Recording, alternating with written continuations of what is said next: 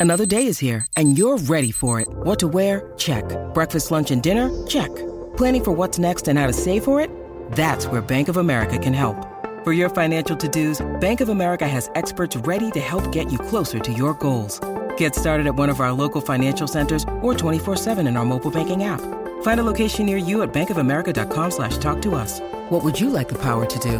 Mobile banking requires downloading the app and is only available for select devices. Message and data rates may apply. Bank of America and a member FDIC. When you need mealtime inspiration, it's worth shopping Kroger, where you'll find over 30,000 mouthwatering choices that excite your inner foodie. And no matter what tasty choice you make, you'll enjoy our everyday low prices, plus extra ways to save, like digital coupons worth over $600 each week. You can also save up to $1 off per gallon at the pump with fuel points. More savings and more inspiring flavors make shopping Kroger worth it every time. Kroger, fresh for everyone. Fuel restrictions apply. It's a Minimalist Monday edition of Optimal Living Daily, episode 2611 How Simplifying Your Home Can Teach You Who You Are by Shawna Scaife of simpleonpurpose.ca. And I'm Justin Malik, your narrator. And I'll keep this intro nice and minimal, so let's get right to it and continue optimizing your life. How Simplifying Your Home Can Teach You Who You Are by Shawna Scaife of simpleonpurpose.ca. There are a lot of views on what minimalism is. Some people think it is a disappointing form of depriving yourself of stuff and shopping and having things that you like. Some people think it is a stark, clear space where you live with this Zen approach to less is more, maybe even making the state of less as the superior option. We hear various approaches to how to be a minimalist, and the interesting thing we also hear is that it is life changing for those who have brought it into their lives.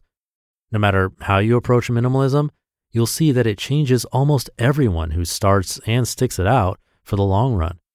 Every person has the space to define what minimalism looks like to them, but a general definition is letting go of the things you don't want, use, or find beautiful. I started out with this definition in my case, it looked like letting go of craft supplies I'll never use, the oversupply of t-shirts I couldn't possibly wear in a reasonable time frame, the blouses that I wore to work because I had to have something professional, the cheesy home decor I bought to fill the space, the extra seven mugs I actually didn't enjoy looking at, and the list goes on. Truckloads were taken from my home. But if you come to my home, you will see a kitchen with lots of appliances, a ton of Legos, lots of art supplies, and an ensuite full of makeup and face creams. I'm still a minimalist, but this is the stuff I loved the most and wanted to keep. I think I would now define minimalism as owning the things that support the life I want to live and the person I intend to be today. Can you already see the power of minimalism to change your life? It's important to reflect on where we start out. Before I decluttered, I had one or two of everything. I kept accumulating. Shopping was a form of entertainment.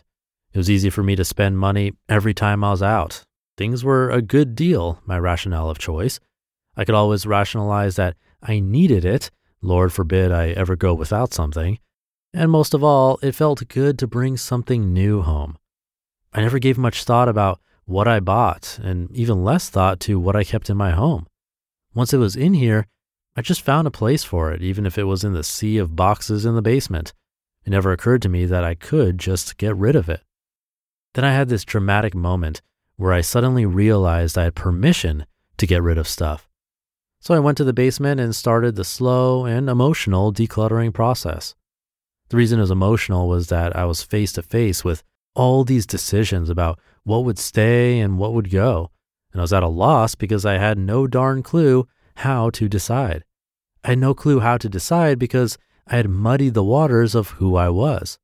I was so out of touch with myself and what I liked and the life I longed for that I had no stable way to make decluttering decisions. I was surrounded by all this stuff I had brought into my home over the years, and I couldn't pull out my identity from these items in a sensible way. This was before Marie Kondo was hot on the scene, and I think her does it spark joy criteria would have saved me a lot of time and energy trying to make these elementary decisions.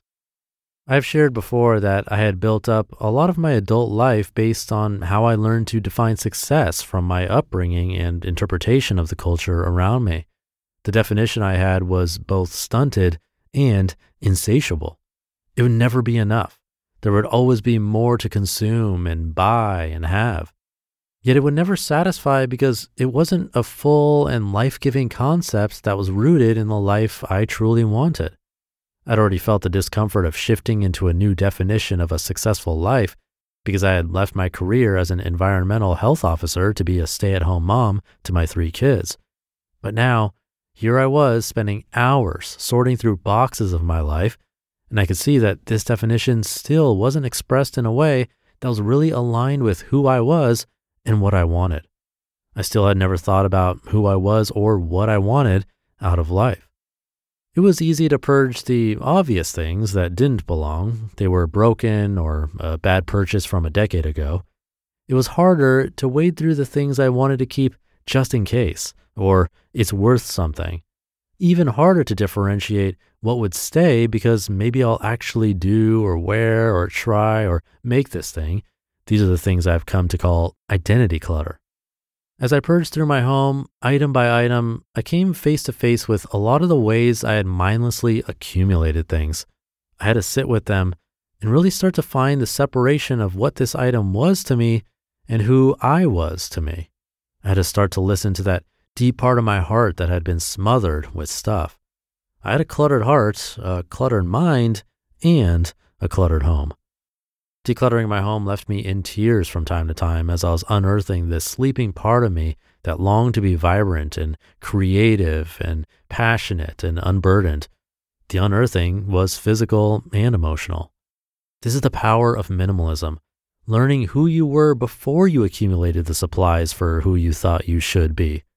It is done by being face to face with the life you have accumulated around yourself and hearing the muffled cries of the person you are underneath all that. Listening close to those heart cries on what stays and letting yourself put the rest of the items in the box and waving goodbye to them from the driveway. If I could sum it all in one sentence, it would be this You have to simplify in order to learn who you truly are, and you have to learn who you are in order to truly simplify. This is what I've learned from decluttering my home. It sunk deep into me questioning who I am and what I was about. It helped me to put this lens onto the rest of my life too. It helped me to pursue life on purpose. How did I want to live in my space? How did I want to use my time? How did I want to show up for myself? When we commit to minimalism, when we simplify, we remove the distractions and the false identities and are left with ourselves. Minimalism is a tool to bring you even closer to uncovering the life you do want and making space to help you live it. You just listened to the post titled, How Simplifying Your Home Can Teach You Who You Are by Shawna Scaife of simpleonpurpose.ca. Thank you to Shawna. It's a great point that we're all starting from different places. And that's no matter our ages the youngest person listening to this podcast might have as many possessions as you or me. Who knows? And even if you've considered yourself a minimalist for years and you listen to this podcast every day for the last seven years, decluttering and making progress every day, you're still on a journey from somewhere and still learning. I know I am. It's nice to look back and reflect on both how far we've come in some ways, but maybe how we've stayed the same in others. And there's nothing wrong with that. But hopefully, with that reflection, we can figure out where to prioritize our attention. I think that's where I am today, and this article was a good reminder of that to revisit, look back, and then see where we'd like to have more improvement, because there's always something to improve. A little off the topic of minimalism and this post in some way, but hopefully you'll take the time to reflect with me today. And with that, have a wonderful rest of your day, and I'll see you tomorrow where your optimal life awaits.